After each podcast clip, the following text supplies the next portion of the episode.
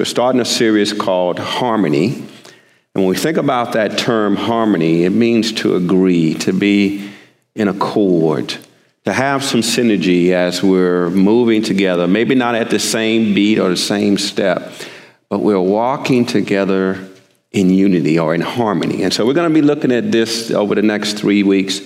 And we're going to be looking at the three keys to becoming one, because to be in harmony means to become one. Know, one uh, in our understanding of who God is and uh, oneness in our faith and trust in Him, and oneness in our direction that we're moving towards as we be obedient to the call that He's placed on our life. And so I just want to talk about those three keys over the next couple of weeks.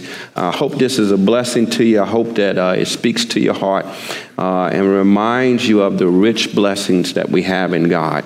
So let me just take a moment and define that word a little bit. It also means harmonious relationships, that we are uh, in good standing or harmonious with one another. And maybe there's been some strained relationships uh, that you've had, and uh, I know I've had before. And it, and it causes us to not have the effective communication or response with one another that we may have wanted or should have had with one another. It also means to be consistent, that we would be steady and consistent in the things that we do, that we would have harmony, that things wouldn't be up one day and down the next, but that we would have some consistency in our life. Anybody praying for consistency in your in your life these days? Amen. And so harmony speaks to that. But it also speaks to orderly, being orderly, uh, as the Bible says, that we would be decent and in order that we would obey God's command and we wouldn't get out of sort and do something that's uncharacteristic of who we are in Christ. And so we just meditate on those words. Also, harmony speaks to music. As we were singing the music today, you, you, you know we all wasn't singing in the same tone, right? but there was some harmony in the room that we were all focused and fixed in our heart towards Him. And there was some simultaneous combination of the tunes that made a sweet, sweet sound in God's ear. And so we can be in harmony in our hearts and the, and, and the songs that come out of our spirit towards Him. So the purpose of this series is not to just uh, you know talk about a feel good thing or be emotional, uh, but that's a part of it. But it's, it's about growing together as one in honor for one another, love for one another, and that we unite together with one another. And that's so needed in our city and in our country today. To understand and be encouraged by God's divine process to grow us together. No matter what the situation is, no matter what the trial, no what, what the tribulation, is that we would trust God's divine plan and his process to grow us. This process of harmony is becoming one with God as individuals, as a couple, as a family, as a church, and as a community. So it will require each of us to allow ourselves to have that heartfelt understanding that God has in his perfect plan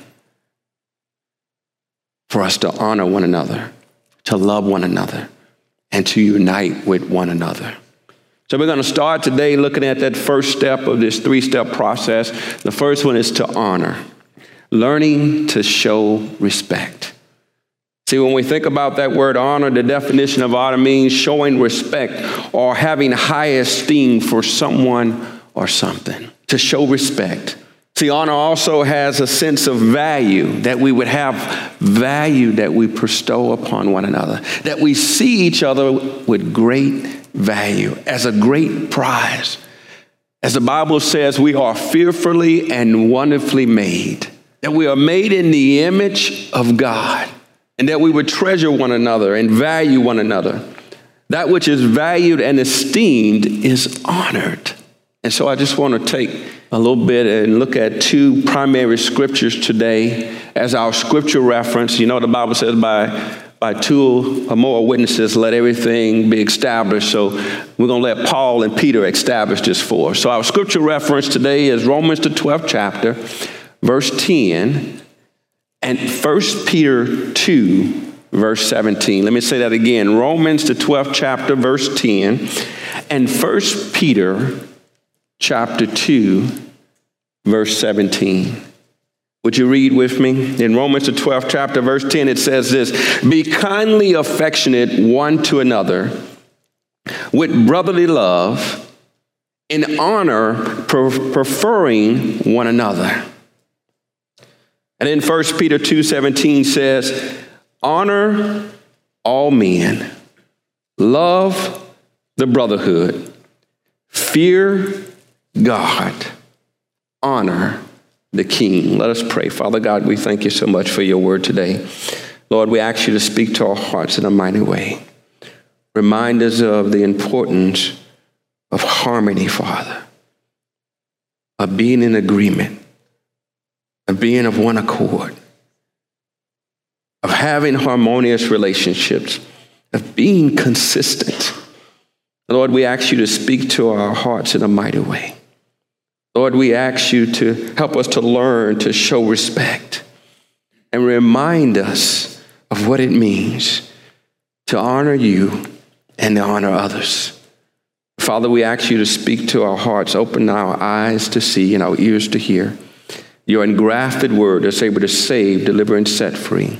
In Jesus' mighty name we do pray.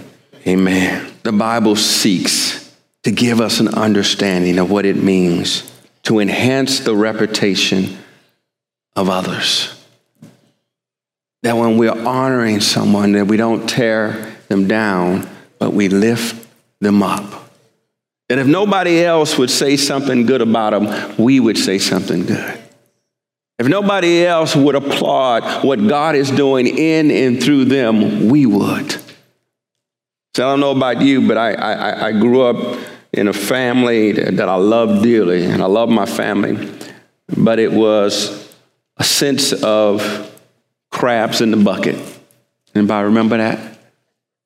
That one, as, as one crab tried to get out the bucket, there was always two or three that'll pull it back down. And I realized that we spent most of our time trying to best one another and say things you know, even though we, I don't even think we realized how negative we were being and how we were tearing one another down. And what I learned in life is that hurting people hurt people. That you're looking for some little bit of a good, but so if you can allow yourself to feel better or, or, or be higher than the other, that seemed to be some good in life. But as time went on, I realized that the way we have great joy, the way we have peace is not to tear somebody down, but to lift them up. Because that's exactly what Jesus Christ did for you and I. He didn't go about telling us all the things that we did wrong. He said, I didn't come to the, condemn the world, but I came that the world might be saved through me. And if we just resonate and think about that, there are those that come to Christ because of you and I. Because of the words that we speak. The Bible says there's life and death in the power of the tongue. That it can cause to bring death or it can bring life. That it can lift up or it can tear down. But see, sometimes when we think about this idea of honor, there can be some opposing thoughts on this. One reaction may be, but the Bible tells us to honor God. Are we really supposed to honor others? This sounds like idolatry. See, we may have that thought. Another reaction has been that the idea of honoring someone sounds old fashioned, much like opening the door for someone sounds old fashioned. Saying sir and ma'am sounds old fashioned. Not making your point, your viewpoint over the relationship sounds old fashioned. And before we know it, we can say, I'm Northerners, or we don't do it this way, and we just forget about caring for others. esteeming others higher than ourselves. See, the biblical emphasis on honoring others has everything to do with the biblical command to honor God. See, we honor Him by honoring others because we are His creation. It doesn't matter where, what we look like. It doesn't matter where we come from. It doesn't matter how broken we are. We are created by God. And God says it's wonderfully made. And so we have an opportunity to be used of God to provide that healing ointment, that uplifting sap that impacts others. See, there's an impact of dis- disrespectful behavior too. That can be disrespectful behavior in our homes, in our communities, in our workplace. And disrespectful behavior chills communication and causes collaboration working together to be hindered. It undercuts individuals' contributions to care for others. Have you ever been in a situation, maybe at your workplace, and it seemed like everything that you said was seemed to be negative? That people looked upon it or, or, or, or pushed you down, it stifled you from wanting to say anything. It caused you not to want to step out. It creates an unhealthy or hostile environment. It causes some to abandon their profession, to abandon the calling that God has placed on their life. And it ultimately harms others. The disrespect causes the recipient to experience fear and anger and shame and confusion and uncertainty and isolation, self doubt and depression, and a whole host of ailments. We can go on and on in the list insomnia, fatigue, nausea, hypertension. See, the spirit, the emotional, does affect the physical. See, I, I believe we agree that it's important to honor one another. Would you agree? But how we can be so challenged in this destructive world, in this dog eat dog world. Anybody ever heard that? How to honor and show respect. See, I believe Paul and Peter gives us four primary areas in these scriptures that we're seeing here of areas of honoring. We see the first one given by Paul. He says, Be kindly affectionate one to another with brotherly love, in honor, preferring one another, esteeming others higher than ourselves. See, that's what brotherly love is. That we don't seek equality, that we don't seek to best, but we esteem others higher than ourselves. We prefer their good. And then Peter shares the other three in 1 Peter 2:17 he says honor all men. In other words, honor equally. Don't have preferential treatment. Don't look at the office that someone serves in or the, the, the, the poor state that someone may be in, but honor equally. Care deeply for all men, whether they smell good or not, whether their clothes are tatty or, or brand new, whether they speak with slang or they speak the King's English, honor equally. Respect and esteem highly. Love the brotherhood. He said, the saints of God, love them. Because there's a high calling, there's a great challenge, and a great war going on. Love the brotherhood. He goes on to say, Fear God, honor God, reverence Him, see Him as highly lifted up and worthy of our honor and our praise. Because if we don't honor God, we won't honor man, and vice versa. He says, Honor the king, those in authority. Maybe you've had a boss that you just didn't want to honor. God is reminding us that it gives him honor when we honor authority, when we allow ourselves to be obedient, we allow ourselves to be on, under subjection to others. See, there is a process and there is an order to honoring. I want to share that with you today. I want to talk to you about God giving us all the tools that we need to be able to flourish in this area and how his process is beautiful and how it's wonderful. And it started from the very beginning, from the moment you breathed life. God had a plan so that you would honor him and that you would honor others. And his plan and his process is beautiful. See, it begins and it's, it's establishing the foundation of the institution of the marriage and the family. And this is where we get to work it out, work out our own soul salvation with fear and trembling. Because, see, God knows if, if, if, if we can't do it amongst the ones we love, we ain't going to do it on the, the ones that we still strained with. So, honor, learning to show respect, the process starts in the family. Turn with me to Ephesians, the sixth chapter, verse 2 and 3. And it starts from the very beginning as you're being born as a child, that this particular aspect speaks to honoring authority. In Ephesians 6, verse 2 and 3, the treatment of the family as it relates to children, it says, Honor thy father and mother, which is the first commandment with promise that it may be well with thee and that thou mayst live long on the earth. Y'all ever heard that before? And we see that word honor right there with thy father and thy mother. The first relationship in our lives are vital.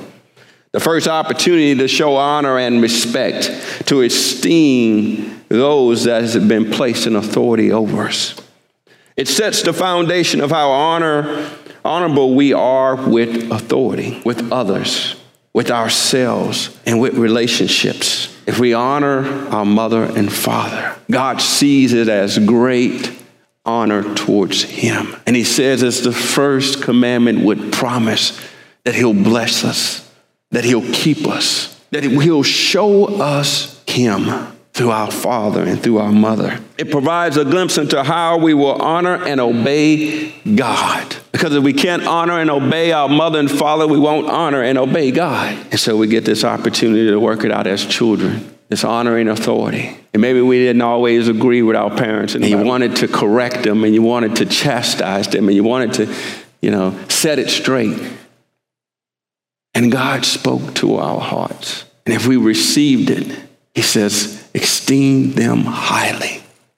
See, I went through this with my father. My father, the only time I ever saw him was I looked down into his, into his coffin before they put him in the grave. And I remember saying I hated my father because he had left us in an uncompromising situation. He had been in, uh, enthralled in sin. And there's not a picture that I have that shows me of him and I being together. I felt rejected. I dealt with that year after year after year. And I felt that I wasn't able to get too, truly close to God the way I wanted to because there was something I was holding on to. He spoke to my heart and he said, There's a divide. If you can't esteem your earthly father, how are you going to esteem your heavenly father? It wasn't that I, my, my father had to do everything right. God started showing me that he was a man born unto sin that he was a broken vessel, that just like you and I, he was shaped in iniquity, and that Jesus Christ came for him also. And that instead of me judging and accusing him, I needed to have compassion and allow my compassion to turn to esteem. And so once I was able to get to that point, there was a breaking away of the hardness in my heart to where God was able to come flooding in I'm telling you today, saints, if you're holding aught with anyone, if you're if, if you're at ill with anyone, get it right with God. Let it go. Because that person is no different than you and I before Christ. It's so important that we honor our mother and father. And then God gives us an example of how to honor Him, honor God in the treatment of our marriage. Many of us that are married, we probably stood before the, the clergy and we stood before the altar, and there was a few words that we said. Maybe we said something like this I give you this ring as a symbol of my vow. And with all that I am and all that I have, I honor you. Maybe we used that word. We didn't fully understand what we were saying. Because, see, honor is the fuel that runs a healthy marriage and relationship. That we would esteem our spouse higher than ourselves.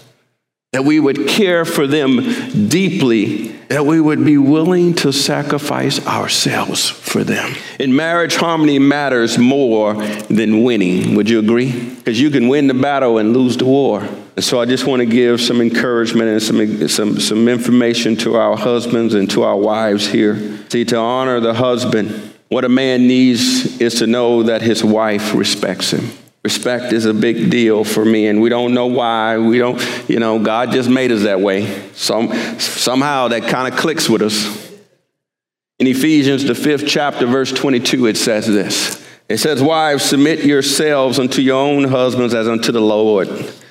That word submit means to surrender, to come alongside, to give. Because God has given a responsibility to the man and the woman, and that they were given in the Garden of Eden from the beginning, very beginning. God completed a perfect place for man and woman, but it was not complete. There was still work man and woman was called to. And so, as the man being responsible to God to now do as God has commanded him, it's so important that the wife surrenders, gives, and comes alongside. Because they are not two, but one. To voluntarily surrender or to give yourself to your husband. This is the ultimate act of faith and trust in the one that God has entrusted you to. Think about this daughters of God. God knew the man that He had for you. He spent years planning and working it out and shaping it and getting it ready.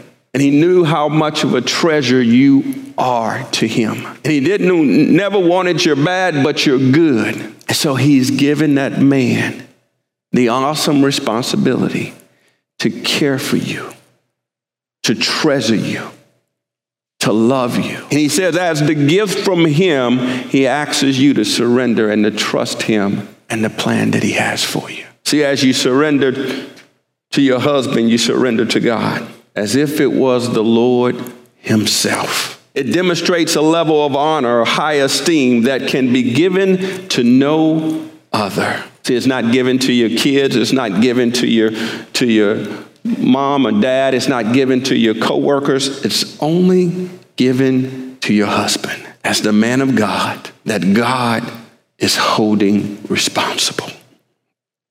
So, the best way for the wife to show honor is by letting her husband lead. Y'all heard that, right? The best way you can show honor. But we're going to get to the husbands. Don't go, but. Maybe there's a wife who's going, ah, hold on. Honor to the wife. What a woman needs is to be protected and loved, to be seen in high esteem by her husband. Ephesians 5, verse 23 through 25 says this For the husband is the head of the wife, even as Christ is the head of the church, and he is the Savior of the body. Therefore, as the church is subject unto Christ, so let the wives be to their own husbands in everything. Husbands, love your wives, even as Christ also loved the church and gave himself for it. And so we see some things there. We see the husband being the head. But when we look at that word head, what it means is the chief servant. He is not the master. Did y'all hear that? He's not the master. That's not what the scriptures are saying. He's the chief servant that responds and is responsible to the master. And the master of the house is Jesus Christ. But as the head servant of the house, he's charged with being a good steward with the affairs of the master's house. And he takes responsibility for all that occurs. Not just some, not just most, but all God is looking at him. This position of leadership meant that the leader would be required to give his life for the body. So that's what Jesus did. He's the head and we're the body. And he gave his life. He was willing to serve us all. And just as Christ was willing to serve us all, husbands, be willing to serve your wife, to pour and dote over your wife. There was a lady once, she, had, she hadn't seen a friend for about 20 years, and she saw her at a family reunion. And when she saw her friend, she looked at her and she looked how, how pleasant and how beautiful she looked, and she said, You have a good husband. I can tell he's been sacrificing for you, and he dotes over you. He protects you, and he loves you. The best way for the husband to show honor unto the wife is by being willing to lead, to be the chief servant of the master's house, and be willing to follow the master. It is not your wife's responsibility to lead your family in the way of righteousness, it is yours. Equally, to love with deep affection and appreciation as Christ loves us. So, did you see the correlation in the two scriptures? The wife would give to her husband, give herself to her husband, and the husband would give himself to the body, would give himself to Christ. There's a giving, there's a mutual submitting. So let me give you an image of this harmony that we see in marriage. Look with me at 1 Peter chapter 3. Paul and Peter speaking again here. Paul gives us the definition and description of how a husband honors his wife and how a wife honors her husband. But now Peter gives us a description, an image to, to, to put in our mind. In 1 Peter 3, verse 1 through 4, he says this Likewise, ye wives, be in subjection to your own husbands, that if any obey not the word, they may also without the word be warned by the conversation of the wives. To be in subjection, be surrendered, be submitted, come alongside as that helpmeet. That also without the word, you don't have to say it don't have to preach to your husband. May be warned by the conversation of the wives. Look at verse 2. While they behold your chaste conversation coupled with fear, do they see that you're allowing your conversation to be governed by more than yourself? That you're reverencing God and you're reverencing them. Whose adorning, let it not be that outward adorning of plaiting the hair and, and of the wearing of gold and of the putting on of apparel. Ladies, you are beautiful, but it's not the outward outward that makes you beautiful. It's the inward adorning. Allow yourself to know how beautiful you are. And when you have that sweet spirit and that adorning from God, it moves your husband. It draws him in. And all he wants to do is to sacrifice for you. But here's the thing that I learned about men. See, if, if we are confronted, if we are, uh, uh, there's an adversary, we get adversarial. If there's confrontation, we get, con- you with me a little bit? So sometimes we have to remind ourselves that that's not the way we should be. And you help us do that. Look at verse 4. But let it be the hidden man of the heart, and that which is not corruptible even the ornament of a meek and a quiet spirit, which is in the sight of God great prize. And that word quiet spirit doesn't mean don't say anything, it means how you say it. Are you waiting on the Lord? Are you surrendered?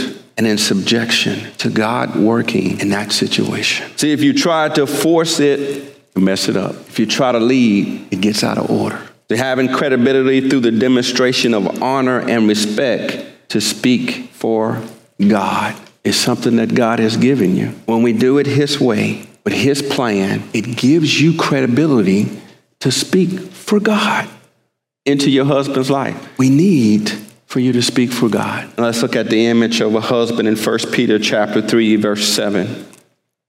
Likewise ye husbands dwell with them according to knowledge, giving honor unto the wife as unto the weaker vessel, and as being heirs together of the grace of life that your prayers be not hindered.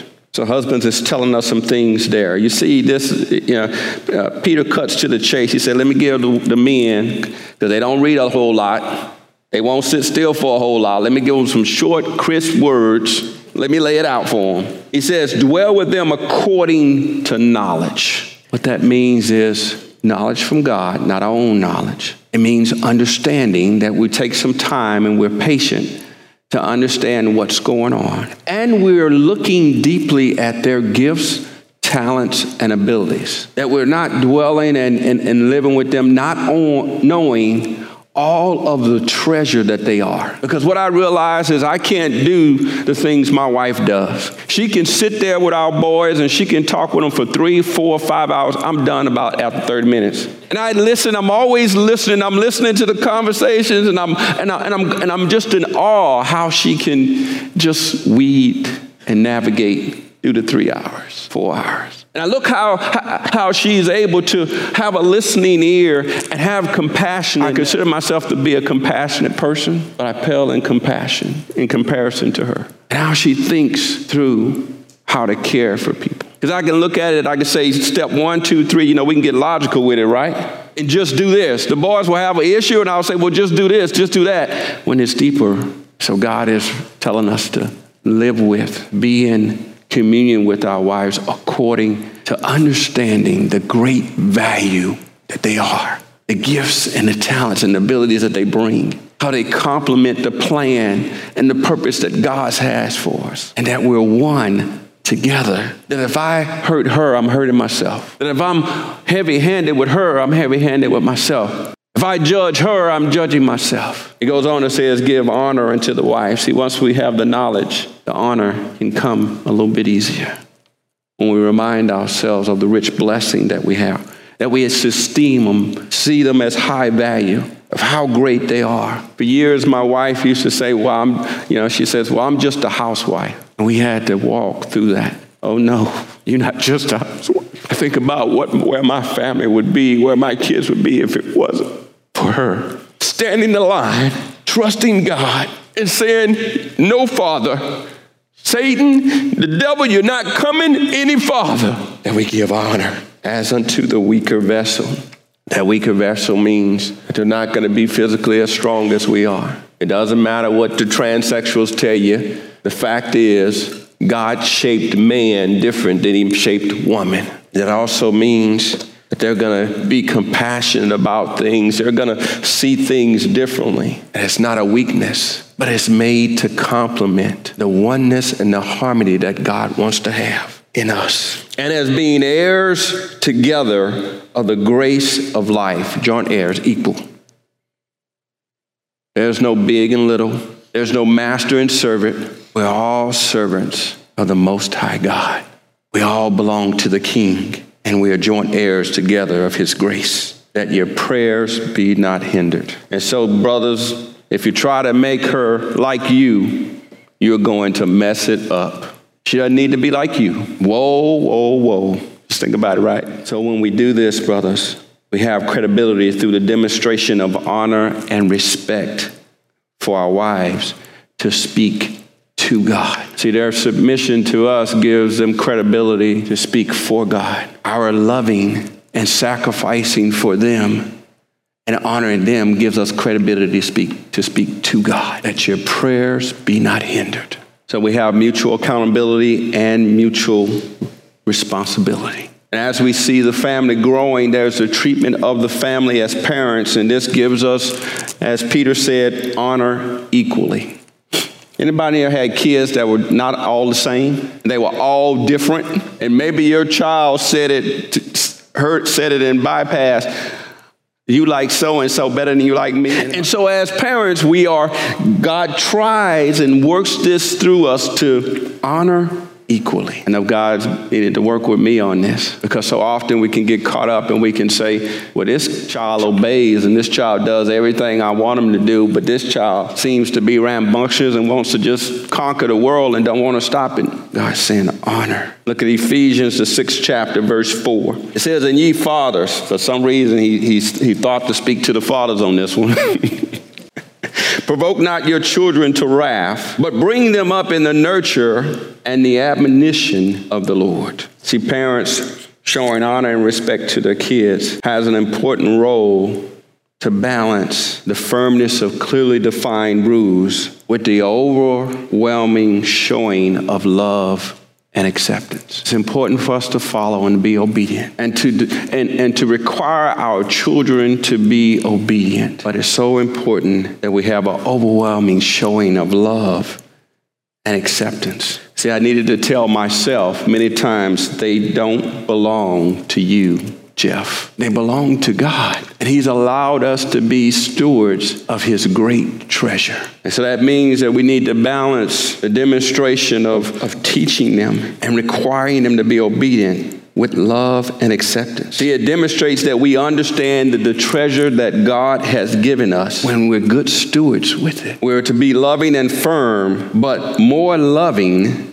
then firm. Acceptance is the key, and that we appreciate them. And we get an opportunity to be on God's team to develop them and grow them in the nurture and the admonition of the Lord. That they get to know Him. Not mom and dad as the chief ruler, not mom and dad as the master of the universe, not mom and dad as God, but God Himself. And we would nurture them to know Jesus. And we would warn them of the importance of being obedient to Him. And so, parents, I'm going to speak strongly to you because this is a part of honoring. When you honor and respect your children, that doesn't mean that you give them everything they want. That doesn't mean you let them make all the decisions. The Bible says foolishness is bound up in the heart of a child. And so foolishness begets foolishness. I've heard people say many times this, this, this child is out of control. And I'd say it within my heart. Sometimes I'd say it out loud. No, they're not. So there isn't any wayward children. There's only wayward parents. Children only do what you allow them to do. And they're going to keep pushing that envelope. You have a responsibility by God to give them discipline, to give them instruction, to nurture them in, in, into Jesus, and to give them admonition, a strong warning of God being governor, Lord, master of their life. And if we don't do that, we're not honoring them. If we're just wanting them to be our friends, we're not esteeming them highly and seeing them of great value. It's like having a mold that you can mold it and, and it can become such a great thing, but you just let it sit there and it becomes a waste. There was a lady who received a knock on her door. Boom, boom, boom. She opened the door, and when she opened the door, it was the police officers. The police officer said to her, She said, Ma'am, I regret regretfully have to inform you that your son was in a, a drug altercation and a shootout, and your son was killed. Her first response was, No, you're not talking about my son. No, that wasn't my son. I raised my son in a good home. He says, Ma'am, he was selling drugs. He said, No, I taught my son to do right. He said, Ma'am, your son had a gun and he was shooting at the police. And she said, No, I took my son to church every Sunday. It couldn't have been my son. The police officer stopped and he said, But ma'am, did you ever tell him about Jesus? Did you ever teach him to honor God and to honor others? See, it's not enough just for our kids to do right. The Bible says all righteousness is like filthy, our righteousness is like filthy rags. But Jesus sets the captives free. But Jesus brings life forevermore. But Jesus is the author and the finisher of all things. And then there's the treatment of others, that we lift others and we esteem others higher than ourselves. Paul said it in Ephesians, the fifth chapter, verse 21. Paul addresses this tenet of honor in every aspect of our lives. In verse 21, he says, submitting yourselves one to another in the fear of God. See, there is a mutual submission that Christians owe one to another, condescending to bear one another's burdens not advancing themselves above others, nor demeaning or domineering over one another and giving laws to one another. See, mutual surrendering of one another in the fear of the Lord through honor and respect. In Ephesians, the sixth chapter, verse 5, Paul says this Servants, be obedient to them that are your masters, according to the flesh, with fear and trembling in singleness of your heart as unto Christ. We understand that he's speaking at, at that time. They did have slaves, but it was also um, much of it was bond servants that they would go and they would hire, they would make themselves to be a slave to get money. So it's like what we do as work today. Not exactly, but you know, sometimes you feel like you're slaving at work. and so it speaks to our heart about even when we're in our workplace in our community to honor. Don't let it just be lip service. Don't let it be that, that, that, that we're smiling at work and then when we get home, we're talking about folks and we're saying, I, can't, I hate that place. I can't wait till I, I can leave. You know, 80% of Americans are looking for the next job. They did a statistic, and that's they were unsatisfied where they were. See, that's the condition of the heart many times. So, how honorable will we be in our affairs, our business transactions, and relationships with others? Will we have integrity in showing honor for others, irrespective of their position or title, irrespective of how they treat us, that we would live a life honorable before God? What does honor look like? In our daily lives, simply showing and demonstrating a level of respect and esteem for others. If we display the kind of honor for our spouses, for our parents, for our children, and others that comes from us having the feeling that we are standing in the presence of great value, harmony will grow that we have those wow moments. I got to talk with Grace the other day, and it was a wow moment for me. I got to have dinner with Blake, and it was a wow moment for me. That we see others as great value. What we say will be the expressions of love and admiration for one another. We will be careful to greet others with respect and appreciation. And we will respond with grace and love in uneasy situations because they come. coming. The saints of God see the great value of others. Have a harmony. Let it be a great song played in your heart. That's an agreement with God and agreement with others. And that we would esteem others better than ourselves. And watch what God will do. There was a young man named Captain John Ferrier. Captain Ferrier was a part of what we now call or see as the Blue Angels. He was a part of that flying team on Expert show in 1958. They were at Wright-Patterson Airfield the class of 1959 from West Point was there, all the graduating class. Thousands of members from all around the world, including that community that, that's right next to Wright Patterson Air Base. They were up in the air and they were starting their exhibition, and as they were doing the exhibition, they came flying across the field at Patterson Field. And they were all in four planes and they were flying in a straight line. And at a moment that they get to the ground and they lift up, they break into a four point burst that's called the fleur de lis, a beautiful flower. And Colonel Williams is the leader of it. He looks off to his right and he sees Captain Ferrier. He's lost control of his plane and is tumbling. And so as he sees the plane tumbling, he gets on the mic and he says, John, eject. John, eject. And all he sees is a puff of smoke coming out of the engine in the back. That was John because he couldn't reach his speaker.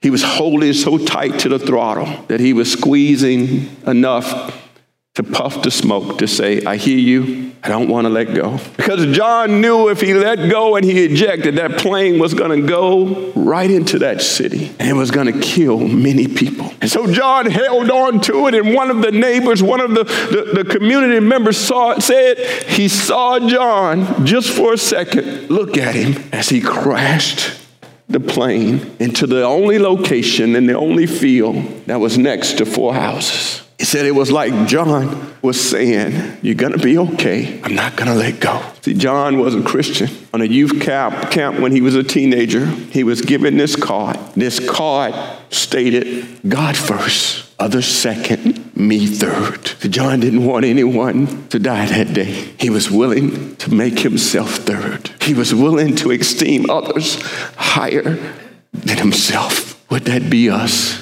That we would say, I'm third. I'm third. I'm third because God is first. Is He first in your life? Have you trusted in Jesus? That you would honor Him and allow Him to transform your life to honor others.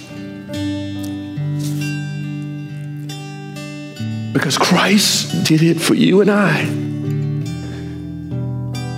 He was willing to go to that cross and to die for all of our sins.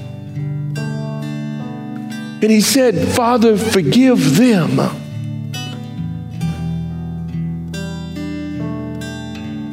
He made himself third. creating harmony, creating peace for us all.